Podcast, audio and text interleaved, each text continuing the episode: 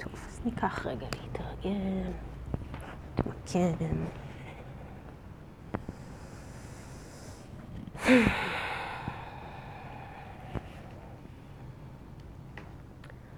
נאפשר כמה רגעים למעבר להתרחש. אם באנו מבחוץ, בין אם באנו מתרגול. לשים לב לגוף, לחוש את הגוף.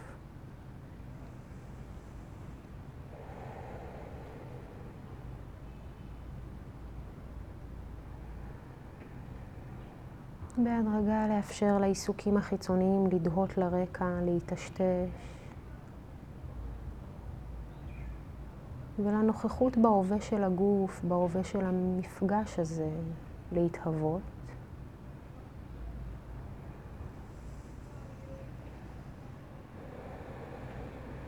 לקחת כמה נשימות מלאות.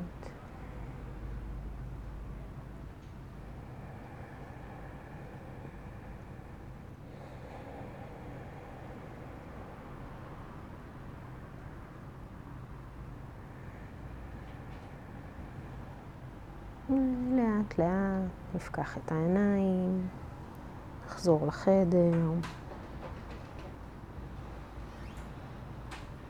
היי. היי, שוב. אמ, אוקיי, אז אני קצת אה, אחזור בקצרה על הנושאים המרכזיים שעסקנו בהם בפעם הקודמת, ואז נמשיך. אז בעצם בפעם הקודמת, לא רק בפעם הקודמת, גם פעם לפניה, התחלנו בעצם לדבר על הקלשות. אה, הקלשות בסנסקריט, בעברית, גורמי המכאוב, אפשר להגיד, אה, שהן בין הנושאים המרכזיים של פרק 2, ואני חושבת שאפשר להגיד שהם גם בין הנושאים המרכזיים, או לפחות בין הנושאים הרלוונטיים ביותר עבורנו אה, ביוגה סוטרה בכללותה. אה, ודיברנו על זה שישנם חמישה גורמי מכאוב שהיוגה סוטרה מצביעה עליהם, חמש קלשות. הראשונה היא אבידיה, דיברנו על אבידיה די בהרחבה אה, גם לפני פעמיים וגם בפעם הקודמת. אבידיה, אה, אני נוטה לתרגם כאנטי ידע, מתרגמים לפעמים כאי ידיעה, אה, ומתרגמים לפעמים גם כבורות, שהוא בעיניי תרגום לא טוב ומאוד מטעה, ודיברנו על זה גם בפעם הקודמת, אני קצת אחזור על זה הפעם. ובפעם הקודמת דיברנו גם על הקלשה השנייה, הסמיתה. הסמיתה זה תחושת אני, או עצמיות. אה, שלושת הקלשות הבאות שעליהן אני מקווה שנספיק לדבר היום הם רגה, דבשה ואבהיניבשה. רגה, השתוקקות, דבשה, דחייה, ואבהיניבשה, היצמדות לחיים. אז אני רוצה רגע לסכם שתי נקודות, או את שתי הנקודות החשובות ביותר לגבי אבידיה, אה, בגלל שאבידיה היא קלשה מאוד מאוד חשובה. כמו שנאמר לנו גם בסוטרה הבאה, אבידיה היא המצע שעליו צומחים אלה שמוזכרים אחריה. כלומר, אבידיה היא השדה שבו צומחים גורמי המכאוב האחרים. כי בעצם כל גורמי המכאוב, ראינו את זה גם כשדיברנו על הסמיתה ונראה את זה גם היום, מבוססים בצורה כזו או אחרת על אבידיה. מבוססים על איזושהי טעות מאוד מאוד בסיסית, מאוד מאוד קיומית, באופן שבו אנחנו תופסים את המציאות. אז לכן אבידיה היא מאוד מאוד חשובה. אמ, כמו שהיוגה סוטרה אומרת, אבידיה היא תפיסת החולף כנצחי, הטמא כטהור, הסבל כאושר והלא אני כאני. אני פחות רוצה להיכנס להסבר אה, של הסוטרה עצמה, כי באמת דיברנו על זה הרבה אה, וזה מוקלט ואפשר להקשיב אה, בפודקאסט. אני רוצה לסכם את שתי הנקודות החשובות ביותר לגבי אבידיה. או יותר נכון, למה אבידיה, למה אנטי ידיעה היא גורם מכאוב. אוקיי? למה האי ידיעה הזו גורמת לנו לסבל? אז אחת הנקודות המשמעותיות ביותר לגבי אבידיה, שעולה גם מהפרשנות של ויאסה, היא התוכן הפוזיטיבי של אבידיה. כלומר, אבידיה היא לא מצב של ריקות, בגלל זה התרגום לבורות הוא כל כך מטעה. כלומר, אבידיה היא לא רק אני לא יודעת, לא השכלתי לגבי משהו ואני צריכה ללמוד אותו. כן, אבידיה היא אה, מצב תודעתי שיש לו נוכחות פוזיטיבית, אוקיי? זה לא רק אה, ריק, אלא יש כאן איזשהו תוכן מוטעה, אוקיי? וזאת נקודה מאוד מאוד חשובה לגבי אבידיה. כי אבידיה לא באה ואומרת לנו, אתם לא יודעים דבר מסוים, אתם צריכים ללכת וללמוד אותו, אלא אבידיה באה ואומרת לנו, מה שאתם חושבים שאתם יודעים, לגבי העולם, לגבי האופן שבו העולם פועל, לגבי החוקים שלהם העולם מציית, הוא מוטעה. ונקודת המוצא שלנו, נקודת המוצא היומיומית היא שאנחנו יודעים. נכון שהידיעה שיש לנו לגבי העולם, לגבי האופן שהעולם פועל, לגבי החוקים שלהם העולם מציית, היא נכונה. נכון, אנחנו תופסים את הידיעה הזו כנכונה. או ברוב המקרים אנחנו אפילו לא עוצרים על לתהות האם היא נכונה או לא נכונה. אז היוגה סוטרה באה ואומרת לנו, או מסורת היוגה גם מעבר ליוגה סוטרה, מה שאתם חושבים שאתם יודעים לגבי טבע המציאות הוא טעות. כן, הוא טעות בזיהוי. אה, ולכן המצב של אבידיה הוא לא מצב ניטרלי, כן? הוא מצב שבו אנחנו באופן פעיל אה, מנהלים את חיינו אה, ופועלים במציאות על בסיס הנחות יסוד שגויות, על פי היוגה סוטרה. והראשית שבהן, כמו שכבר דיברנו הרבה בפרק אחת, היא הקביעות, הנצחיות ואי ההשתנות שאנחנו מייחסים לעצמנו ולגורמים השונים שאנחנו באים איתם במגע בעולם. ולזה נגיע תכף. אוקיי, אז נקודה מאוד מאוד חשובה שהאבידיה היא מצב פוזיטיבי, פעיל, כן, היא לא מצב ניטרלי וסביל. יש לנו איזושהי ידיעה שגויה שאנחנו מתנהלים מתוכה ואל תוכה, אה, והידיעה השגויה הזו גורמת לנו להרבה מאוד סבל. וארבע הקלשות העוקבות הן בעצם דוגמאות, כן, לאיך האבידיה הזו, איך האנטי-ידע הזה גורם לנו לסבל. ומונע מאיתנו לפעול במציאות מתוך מה שהיוגה מגדירה כידיעה נכונה, ואנחנו נגיע גם למה זה. אז זה דבר אחד מאוד מאוד חשוב, ניואנס אה, לגבי אבידיה. הדבר השני, אה, שהוא גם מתחבר ללמה אבידיה היא סבל, דיברנו על זה גם בפעם הקודמת, היא הקשר שאנחנו עושים, ולא רק אנחנו, כבר מהמסורת ההודית הכי קדומה, עושים את הקשר הזה, בין ידיעה לבין שליטה. אוקיי, אז המחשבה או התחושה שלנו שאנחנו יודעים משהו לגבי העולם, גורמת לנו לאיזושהי הנחה מובלעת שאנחנו יכולים לשלוט על העולם. כן, שאם רק נדע מספיק, ואם רק נתאמץ מספיק, ואם רק נתכונן מספיק ונעשה את הכל כמו שצריך, כן, כמו שאנחנו יודעים שצריך, אז נוכל לשלוט על המציאות. כלומר, התוצאה תגיע. אבל ברגע שאנחנו קצת חושבים על זה, ורובנו, לפני שאנחנו נחשפים למסורת היוגה או למסורת הבודהי, הבודהיסטית, לא עוצרים וחושבים על זה, אבל אם אנחנו חושבים על זה, די מהר אנחנו מבינים שזה לא נכון, נכון? שזה לא עובד. שהמציאות הרבה פעמים לא מתנהגת לפי החוקים שאנחנו חושבים שאנחנו יודעים לגביה. כן, לפי האופן שבו אנחנו חושבים שהיא צריכה להתנהל. אה, ובדיוק זאת האשליה שמסורת היוגה מצביעה עליה. אשליית השליטה שנובעת מאשליית הידיעה. ולכן אבידיה היא גורם סבל מאוד מאוד חשוב. האופן שבו אנחנו חושבים וחושבות שיש לנו איזושהי ידיעה על המציאות והביטחון אה, הפיקטיבי שזה נותן לנו לגבי טבע ההתממשות של המציאות והנסיבות החיצוניות. אז אלה שתי נקודות אה, מאוד מאוד חשובות לגבי אבידיה. יש שאלות על אבידיה לפני שנמשיך? אוקיי. אז אני ממשיכה לקלשה הבאה, אני חוזרת על זה בקצרה, כי דיברנו על זה גם בפעם הקודמת. הסמיתה, תחושת אני. תחושת אני נוצרת כאשר הרואה והראייה נתפסים כעצמיות אחת. כן, אני לא מקריאה את הסנסקריט, קראנו את זה פעם קודמת. כלומר, תחושת אני נוצרת כאשר אנחנו בטעות, אוקיי? וכאן האבידיה. אנחנו תמיד רואים את המצע של האבידיה. כשאנחנו בטעות תופסים את אני, אני במובן הרחב ביותר, המופשט ביותר, הנצחי והאינסופי, כמזוהה הרמטית עם הראייה. עכשיו, מה זה הראייה? הראייה זה איזושהי מילה שמגלמת בתוכה את כל הפילטר החושי, קוגניטיבי, רגשי, מנטלי, אה, אינטלקטואלי, שדרכו אנחנו חווים את המציאות. אוקיי? ובעצם הרחבנו על זה פעם קודמת. כי כשאנחנו אומרים אני, אנחנו ברוב המקרים מתכוונים לסל הזה של הנכס המנטלי, אינטלקטואלי, רגשי, מאוד מאוד מופשט, שאם אנחנו רגע עוצרים ושמים את זה על השולחן ומתבקשים לבדוק מה זה בדיוק האני הזה, אז מאוד קשה לנו, נכון? כי אנחנו בעצם מגלים שאנחנו מבססים את המונח הזה, אני, על איזשהו משהו שאין לו הוריה ברורה. כן, זה לא שאנחנו יכולים להגיד אני, והדבר הזה הוא כמו שאני אגיד מזרן, או שולחן, או כיסא. יש לנו איזושהי התאמה מאוד מאוד מלאה בין המילה לבין ההוריה שלה, כן, לבין האובייקט שעליו היא מצביעה. אבל כשאנחנו באים למילה אני, אנחנו בעצם יודעים מה זה אני, דרך זה שאנחנו משתמשים בזה כל הזמן. מאז שאנחנו תינוקות, כן, משתמשים בזה סביבנו, ואנחנו רגילים להבין מה המשמעות של אני. כמו שאני יכולה להסכים עם אדם עיוור צבעים שזה שחור. נכון, אנחנו לא רואים את אותו צבע, אבל הוא למד שמה שהוא רואה זה שחור ומה שאני רואה זה שחור. אז גם אם אנחנו לא תמיד מסכימים על מה זה האני הזה, יכול להיות שההגדרה שלי למה זה אני שונה מההגדרה של כל אחד מאיתנו, אבל אנחנו יודעים איך להשתמש במונח.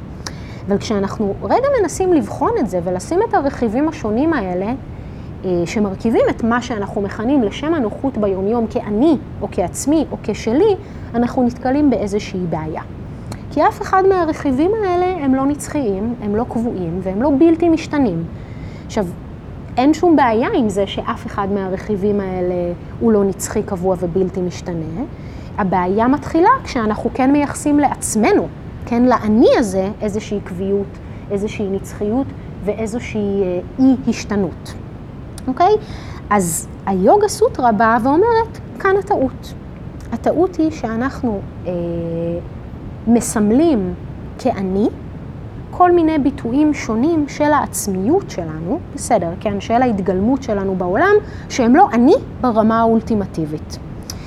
אה, בעצם איזשהו בלבול בין תפיסת האני הקוגניטיבי, כן, האני החושב והפועל בעולם, כעצמי אבסולוטי, כן, נצחי, מופשט ובלתי משתנה. עכשיו, למה זה גורם לסבל? למה התחושת עצמיות הזו גורמת לסבל? אז התחושת עצמיות הזו גורמת לסבל, וגם דיברנו על זה בפעם הקודמת, בגלל שבעצם היא מובילה אותנו להאחזות כשלי, כעצמי, בדברים שהם משתנים ולא יציבים, אוקיי? אנחנו נאחזים אה, במחשבות שלנו, אנחנו נאחזים ברגשות שלנו, אנחנו נאחזים בהמשגות שלנו, נאחזים בתפיסות שלנו, נאחזים בגוף שלנו, כן, שהולך ומזדקן לנו אה, בתוך החוויה, אנחנו נאחזים באופן שבו אנחנו תופסים את העולם. אוקיי, אז ההאחזות שמתפתחת מתוך ההזדהות עם הגוף, עם המחשבות, עם העולם המנטלי כעצמי ושלי, היא זו שמובילה לסבל. אוקיי? ולכן מסורת היוגה מגדירה את זה כגורם החוב. עכשיו, צריך רגע לדייק את הנקודה הזו ולהגיד שמסורת היוגה לא אומרת שכל זה לא קיים. אוקיי? כי הרבה פעמים זה, זה טעות, זה, יש, יש טעות בהבנה. מבינים את מסורת היוגה, ובמיוחד את המסורת הבודהיסטית, כאומרת שכל זה לא קיים. אז זה לא מה שהמסורת אומרת. המסורת אומרת שהמציאות הפנומנלית, התופעתית, המגולמת, אה, החומרית, היא, היא, היא בהחלט ממשית. כן, אנחנו לא נתווכח עם זה שאנחנו מתעוררים כל בוקר כאותה הדר, כן, כאותה כל אחד ואחת מכם, כן, אין ספק שיש לנו אה, איזושהי ליבה של עצמיות שיש לה איזושהי מידה של קביעות, איזושהי מידה של יציבות, איזושהי מידה של המשכיות, לפחות ברמה החווייתית. מה שמסורת היוגה באה ואומרת שזה לא אני, כן, כל הדברים האלה הם לא אני ברמה האבסולוטית.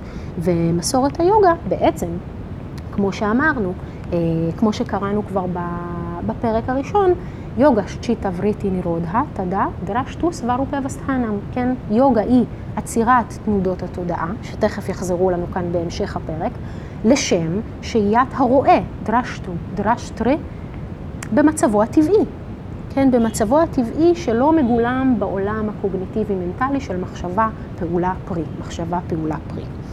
אז זה הסמיתה. יש שאלות על הסמיתה? זה... אה, אוקיי, אז הרעיון הוא שהמסורת של היוגה, כמו שקראנו בפרק הראשון, רוצה לאפשר לנו איזשהו נתיב של נסיגה מהקיום שהוא כל הזמן בבריטי. כן, הבריטי זה מחשבה, פעולה, פרי. מחשבה, פעולה, פרי, מחשבה, פעולה, פרי, זה הלופ שמזין את המחשבה ואת תנודות התודעה, אל עבר מקום שבו הרואה, כן, בדיוק כמו פה, פה זה דריג, שם זה דרשטרה, וזה אותו השורש, נמצא במצבו הטבעי. כלומר, במצבו החסר תנועה, הלא מגולם, הלא פועל, האינסופי, הנצחי, שעליו היוגה מצביעה. אוקיי, עכשיו גם דיברנו על זה בפעם הקודמת, שזה לא בהכרח משנה לנו אה, אם יש את זה או אין את זה. כן, כי הרבה פעמים אנחנו מתפתלים אל מול ההנחה הזו של היוגה שיש איזושהי ליבה נצחית, אינסופית, בלתי מגולמת. לא כולנו מאמינים בזה במרכאות. חלקנו יותר נוטים לצד הבודהיסטי של הסקאלה, שהבודהיזם בהכללה בא ואומר, אין את זה. כן, הבודהיזם בא ואומר, חוק ההשתנות המתמדת הזו, הוא חל על הכל. כן, אין, אין איזושהי ליבה פנימית קבועה, יציבה ובלתי משתנית. הכל הוא כל הזמן משתנה. הכל הוא שטף. אוקיי, אז אנחנו יכולים להרגיש נטייה טבעית יותר לפרשנות הבודהיסטית, או אנחנו יכולים להרגיש נטייה טבעית יותר אה, לכיוון הכן אמונה, או אפילו חוויה, שיש איזושהי ליבה פנימית של עצמיות נצחית, מופשטת ובלתי מגולמת. כך או כך, גם הבודהיזם וגם היוגה מצביעים על הסבל שנוצר מתוך ההזדהות עם דברים שהם לא אני כאני. אוקיי, אז זה פחות משנה לנו מה יש שם ברמה האולטימטיבית. אם יש שם רק השתנות, או, ש... או אם יש שם איזושהי ליבה של פורושה, אטמן, ברמן, או כל המונחים שמשמשים במסורת של היוגה כדי להצביע על מה יש. מה שחשוב לנו, במיוחד כשאנחנו עוסקים בקלשות, זה להצביע על הסבל שנגרם לנו מתוך ההזדהות עם דברים משתנים, חיצוניים וחומריים כאני. אוקיי? ועל ה... הנקודה הזו שתי המסורות uh, מסכימות. כן, במסורת אנחנו כן משתמשים בכל התופעות האלה שמגולמות בתוכי, mm-hmm. כדי להתקדם בדרך. כלומר, אנחנו כן משתמשים בגוף, בתחושות, בתשובות, מתבוננים כל הזמן על כל האספקטים האלה, אבל מנסים בעצם לנתק את ההזדהות איתם, או... כן, לגמרי.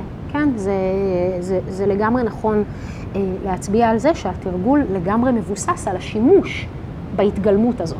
כן. גם בהתגלמות הרגשית, המחשבתית, הקוגניטיבית והגופנית. אה, וזה עלה גם בפעם הקודמת, והיוגה סוטרה מדברת על זה מאוד מאוד יפה בפרק 4. כן, שהפורוש המשתמש בפרקריטי. כן, ההתגלמות המופשטת משתמשת בהתגלמות, ה... לא ההתגלמות המופשטת, כן, המהות המופשטת משתמשת בהתגלמות החומרית כדי להתקדם, כדי להשתחרר. אה, אז כן, זו נקודה חשובה. כן. כן.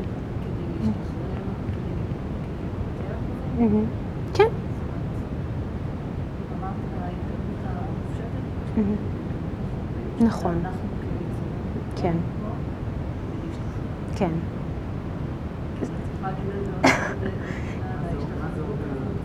אה, כן, כן, כלומר, ההתפתחות, את שואלת, את שואלת על המילה להשתחרר? למה הכוונה?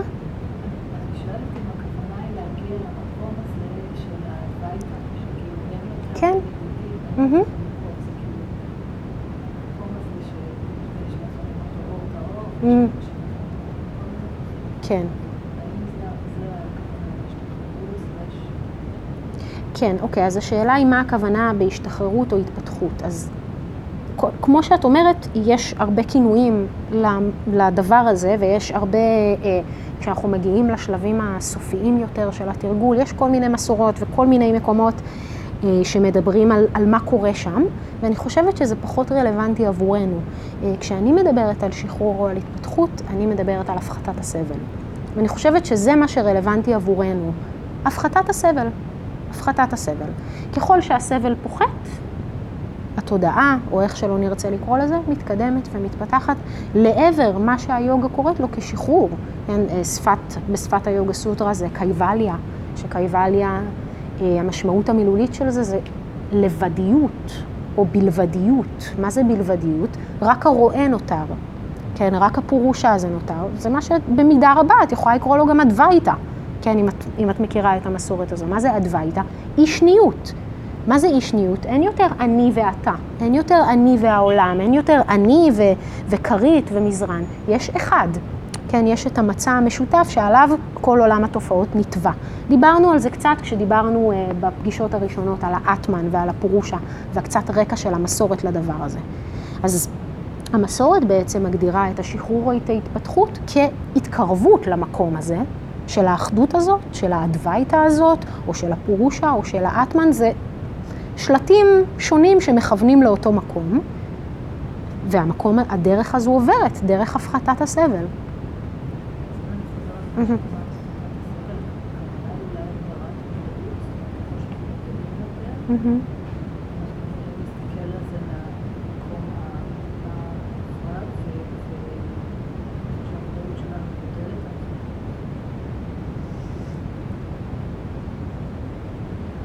כמובן שזה קשור למודעות, אבל המודעות נובעת מתרגול.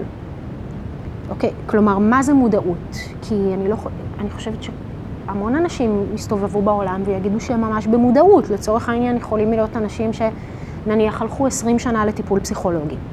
יש להם המון מודעות, נכון? השאלה מודעות למה?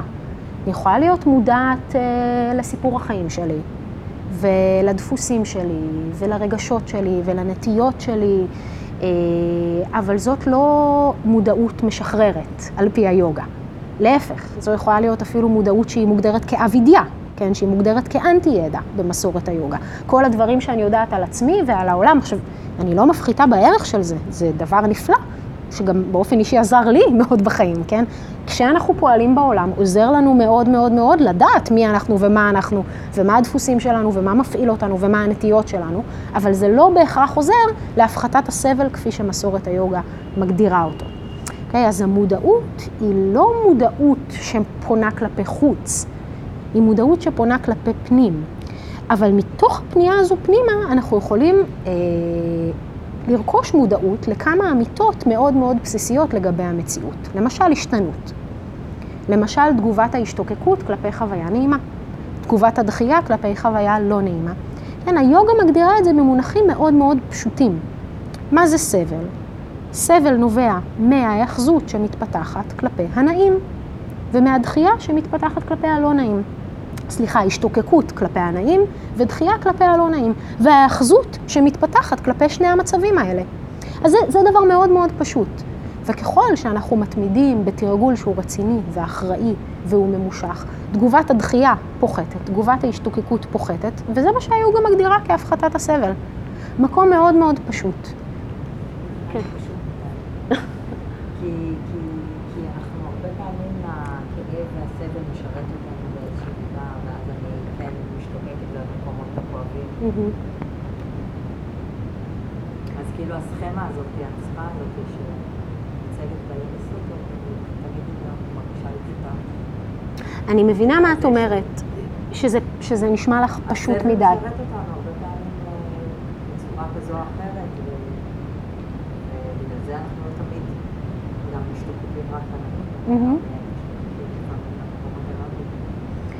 כן, אני, אני חושבת שזה מאוד נכון, אבל גם אני, אני חושבת שזו נקודה מאוד מאוד חשובה, כי יש כאן אה, שני סדרים של סבל. יש כאן סבל מ, מסוגים שונים, ו, ויש לנו באמת בעיה בעברית שיש לנו מילה אחת בשביל זה. אה, לא, לא שגם בסנסקריט הרבה פעמים אה, יש הבדל שהוא מאוד מאוד אה, עקבי, אבל יש לנו את הסבל שהוא סבל אינהרנטי, טבעי, ברור במציאות. נכון? אנחנו סובלים כשאנחנו נולדים, כמו שעבודה אומר, לידה, זקנה ומוות. כן, גם אם זכינו בלוטו, כל החיים היה לנו רק חיים מדהימים וכיף, וכיפים. כשנולדנו היה לנו קשה וכואב, סבלנו, להזדקן זה סבל, ומוות זה סבל. יש סבל אינהרנטי במציאות. אה, סבל שהוא חלק טבעי ונורמטיבי מחוויות החיים שלנו. חוויות חיים קשות ומאתגרות, אה, ואין ספק שמתוכן, אם אנחנו מתמודדים איתם בדרך היוגה, יש גדילה וצמיחה מאוד גדולה, אבל מה הגדילה והצמיחה מחוויות הסבל? בעיקר התבוננות בתגובת הדחייה, בסופו של דבר. כלומר, אני דווקא חושבת ש...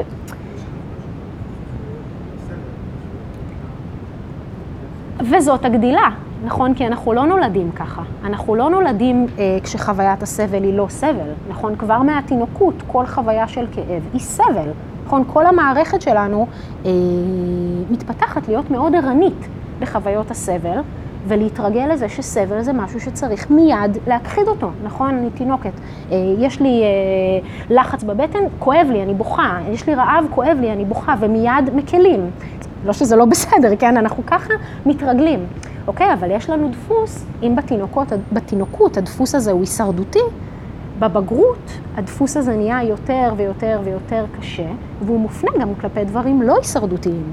אוקיי? וככה אנחנו חווים מצבים של חוויות לא נעימות, שיש לנו סבל, כמצב הישרדותי שבו אנחנו חייבים לעשות הכל כדי להפחית את הסבל.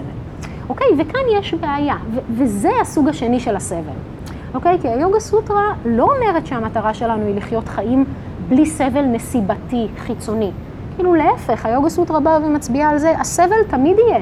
סבל נסיבתי, נולדתי להורים כאלה וכאלה, או גדלתי בחברה כזאת וכזאת, או משהו קשה קרה לי, אה, זה, זה תמיד יהיה. הגדילה שלנו היא באיך שאנחנו חווים את הסבל הפנימי, כן, בהשתנות של החוויה המנטלית של אה, נסיבות החיים החיצוניות שגורמות לסבל. אה, אז, אז לחלוטין היוגה סוטרה מצביעה על זה שאנחנו משתמשים בנסיבות החיים הקשות כדי להתפתח. אבל ההתפתחות הזו היא במידה רבה הפחתה של תגובת הדחייה. אני, אני חושבת, כלומר, אני רואה את זה כאיזשהו מחנה משותף דווקא מאוד מדויק כדי לתאר את איך שאנחנו מתפתחים מסבל. כי אם נתאר את הסיפור, אז אנחנו יכולים לתאר, אה, נגיד, גדלתי עם אה, אימא מאוד מאוד קשה ולמדתי אה, להיות בחמלה כלפיה, נגיד. או למדתי לראות איך זה פיתח אותי, או למדתי... מה זה אומר? למדתי להפחיד את תגובת הדחייה שלי כלפי הדבר הזה. אז זו נקודה חשובה. יש לנו שני סוגים של סבל. אנחנו משתמשים בסבל הנסיבתי כדי להפחית את הסבל הפנימי. אוקיי? ככה בעצם המסורת של היוגה מגדירה את האופן שבו אנחנו משתמשים בסבל כדי להתפתח. כן.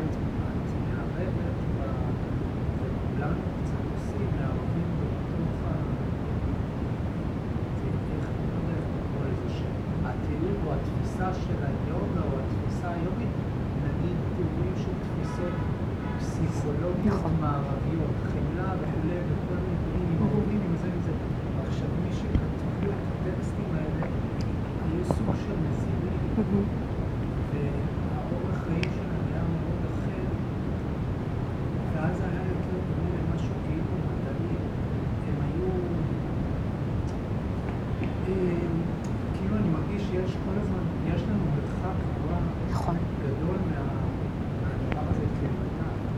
אתה נשאר עם השאלה, אנחנו לא, אנחנו לא מתקרבים, מהמם. אנחנו נשארים ב... כן. כן. כן, כאילו, אני, כל הזמן היה לי שאלה, היה לי מחשבה, לא מזמן סיפור לי שבתקופת ה... לא מהמם. כאילו הפילוסופים היוונים, מה שהם עשו, הם לקחו עובדות שהיו עד לפניהם, היה מלא עובדות בזה, והם היו עסוקים להוכיח אותם.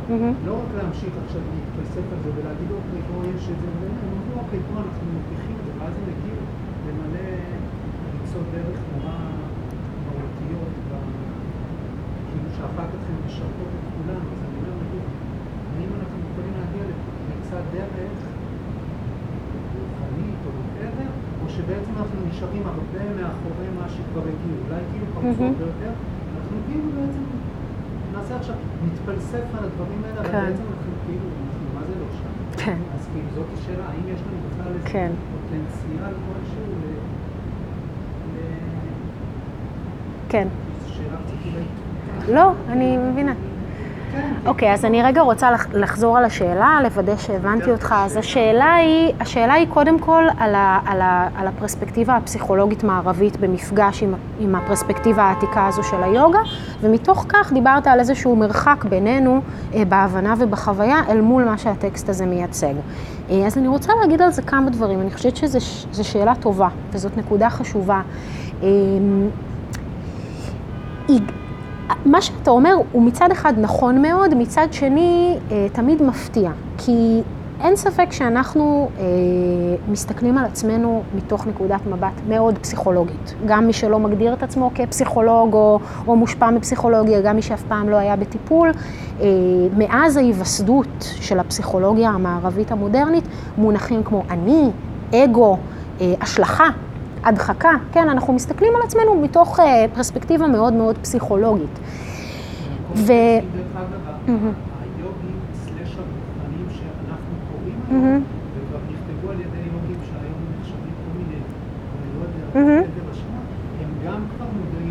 נכון. נכון. בתוך הכתבים שאנחנו... המודרניים, נכון.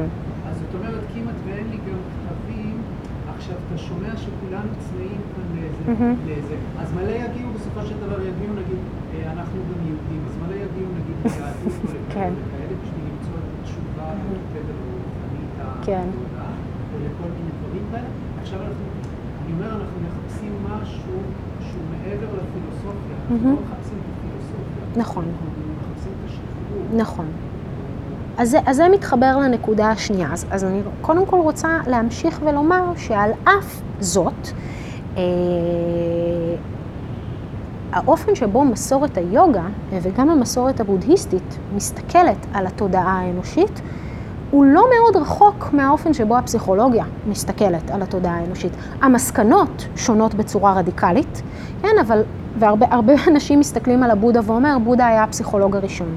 אוקיי? כי המקום של להסתכל פנימה על התודעה ולהסתכל כיצד היא פועלת, מה מניע אותה, מה מפעיל אותה, אה, בסופו של דבר יש הרבה דומה. אבל אה, מה שחשוב בעיניי זה שזה נכון שהטקסטים האלה בחלקם נכתבו על ידי נזירים, אבל הם לא נכתבו רק עבור נזירים. וביוגה סוטרה יש לנו הפרדה מאוד ברורה, כמו שהתחלנו ופתחנו בקריאה של הפרק השני. הפרק השני לגמרי מוצהר בעבור התלמיד המתקשה, שתודעתו סוערת ותזזיתית אה, וכל הזמן נמצאת בתנועה.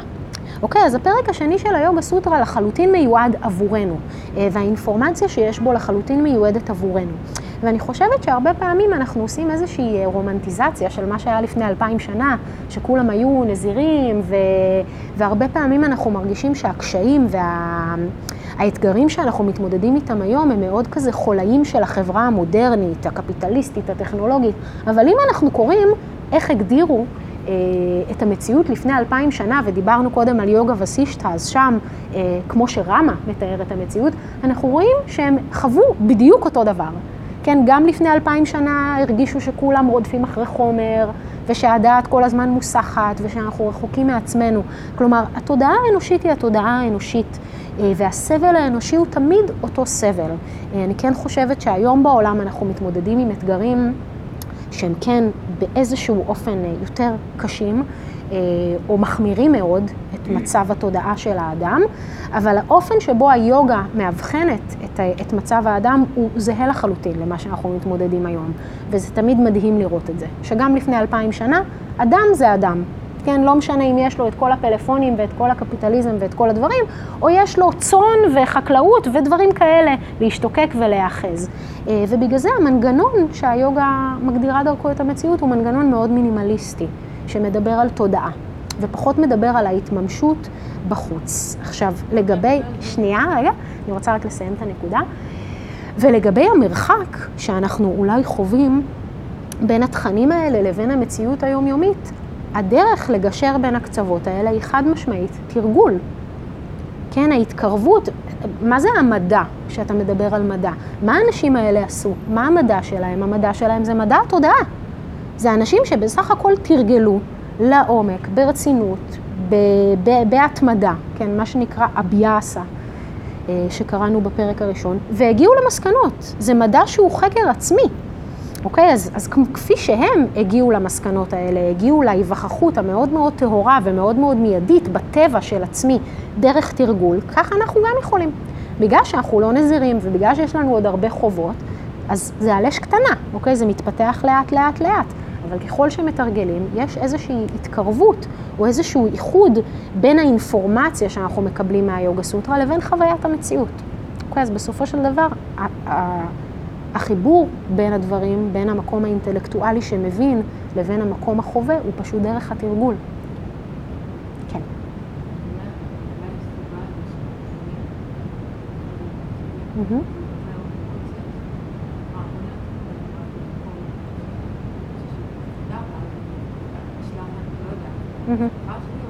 כן. נכון. אה, כן, אז, אז, אז השאלה היא בעצם על זה שיש סיבה שנזירים הופכים להיות נזירים, וזה נכון, ו, וגם המסורת מצביעה על זה, אה, שלהיות נזיר זה יותר קל. אוקיי, אז קודם כל זו בחירה שהיא אפשרית. אז השאלה היא... נכון, אבל זה ברור. זה, המסורת לחלוטין מסכימה איתך בנקודה הזו. מי שהוא מה, ש, מה שנקרא גרהסטה, כן? בעל בית, householder, כלומר, יש לו משפחה, יש לו עיסוקים, יש לו ילדים אולי, יש לו עבודה, יש לו מחויבות לחברה, אה, יש לו חובות שהוא צריך למלא, נתקל בהרבה יותר דילמות והרבה יותר קשיים. אה, מעבר לזה שיש לו פחות זמן ברמה הפרקטית לתרגל, כמו שאת אומרת, פתאום אנחנו הולכים לאיזה, אה, למשפחה או למקומות שהכי קשים לנו, ואנחנו חווים שאנחנו חוזרים אחורה. אז קודם כל, לא תמיד זה באמת חזרה אחורה, הרבה פעמים זאת חוויה, אבל בכל אופן, נכון. נכון. נכון. נכון. אז, אז הנזירות היא אופציה שהיא פתוחה עבור כולם, וחלק מהאנשים בוחרים בה. אבל, ו, ובמידה רבה זו נטייה פנימית. יש אנשים שיש להם את ה... כן, יש, יש אנשים שיש להם את הנטייה הפנימית ללכת ולהיות נזיר. אני סיימתי עם המשחק הזה, אני רוצה בלי זה.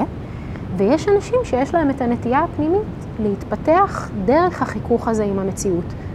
אבל החיכוך הזה הוא לא פשוט. כן, חיכוך זו מילה מצוינת, כן? אבל, אבל כל עוד אנחנו מתוך הפרספקטיבה של התרגול, החיכוך הזה הוא מפתח. גם אם זה לא נראה לנו היום. כן, אנחנו לא, לא תמיד אנחנו יכולים היום לראות איך התפתחתי כשדיברתי עם אבא שלי או אימא שלי או אחותי. לפעמים ממרחק של שנה אפשר לראות, ממרחק של שנתיים, ממרחק של עשר שנים, לראות את ההשתנות כמו שהיא מגולמת בתוך היום-יום. אבל אין ספק שזה יותר מאתגר. במידה רבה הנזירות היא פתרון קל, כי היא מאפשרת תנאים סטרילים לתרגול. אבל זו אפשרות שהיא מצד אחד זמינה עבור כולנו, מצד שני היא גם דורשת מאיתנו קורבנות שלא כולנו מוכנים אה, אה, להקריב. אז זו שאלה. אבל, שנייה, אני רוצה רק לסיים, שהמסורת לחלוטין תופסת אה, גם את בעל הבית ככזה שיכול להשתחרר. פשוט ייקח לו יותר זמן, כי יש לו אתגרים יותר גדולים ויש לו פחות זמן לתרגל. אבל זה לא מסורת שמיועדת לנזירים, אה, והבהגבד גיתא עוד יותר מפרטת על זה. כן, אנחנו תכף צריכים לסיים, אז שאלה אחרונה. כן.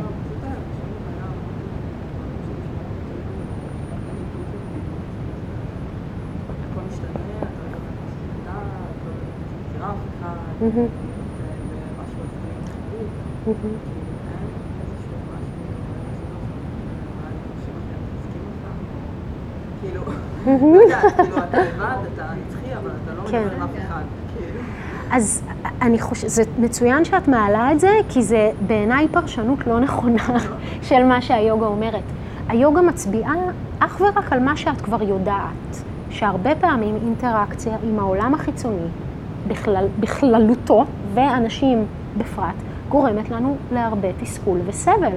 אבל היוגה סוטרה לא אומרת לנו, תפרשו ממגע עם העולם החיצוני, אלא היא אומרת לנו, תבינו איך אתם יכולים לנהל את המגע הזה בצורה של פחות סבל. כי למה מגע עם אנשים חיצוניים גורם לנו לסבל? אותו דבר, השתוקקות ודחייה, זה, זה, זה הכל אותו דבר. כשמישהו מרגיז אותי, יש לי תגובת דחייה. כשמישהו נעים לי, יש לי תגובת השתוקקות. זה, זה בדיוק זה. כשאנחנו לאט לאט מפחיתים את תגובת ההשתוקקות והדחייה, להפך, כל המערכות יחסים בחיים שלנו רק משתפרות, כל העשייה שלנו בעולם חיצוני רק משתפרת. אז יש כאן גם קול ביוגה סוטרה שאומר, תלך להיות נזיר, אבל במסורת היוגה וגם בטקסט הזה, יש קול מאוד מאוד ברור שאומר, גם אם אתם לא הולכים להיות נזירים, הדרך הזו היא דרך מדהימה גם לפעול בעולם. כי הסבל לא נגרם בגלל בן אדם אחר, אוקיי? זה אחת הטעויות הבסיסיות שאנחנו חיים מתוכם. הסבל שלי נגרם בגלל המשפחה שלי, בגלל העבודה שלי. היוגה סוטרה אומרת, לא, הסבל נגרם בגלל התגובה המנטלית שלי לנסיבות החיצוניות. נכון, אז, אז זה לגמרי לא מעודד לבדידות, אלא רק מצביע על מה שאנחנו כבר יודעים, שהאינטראקציה...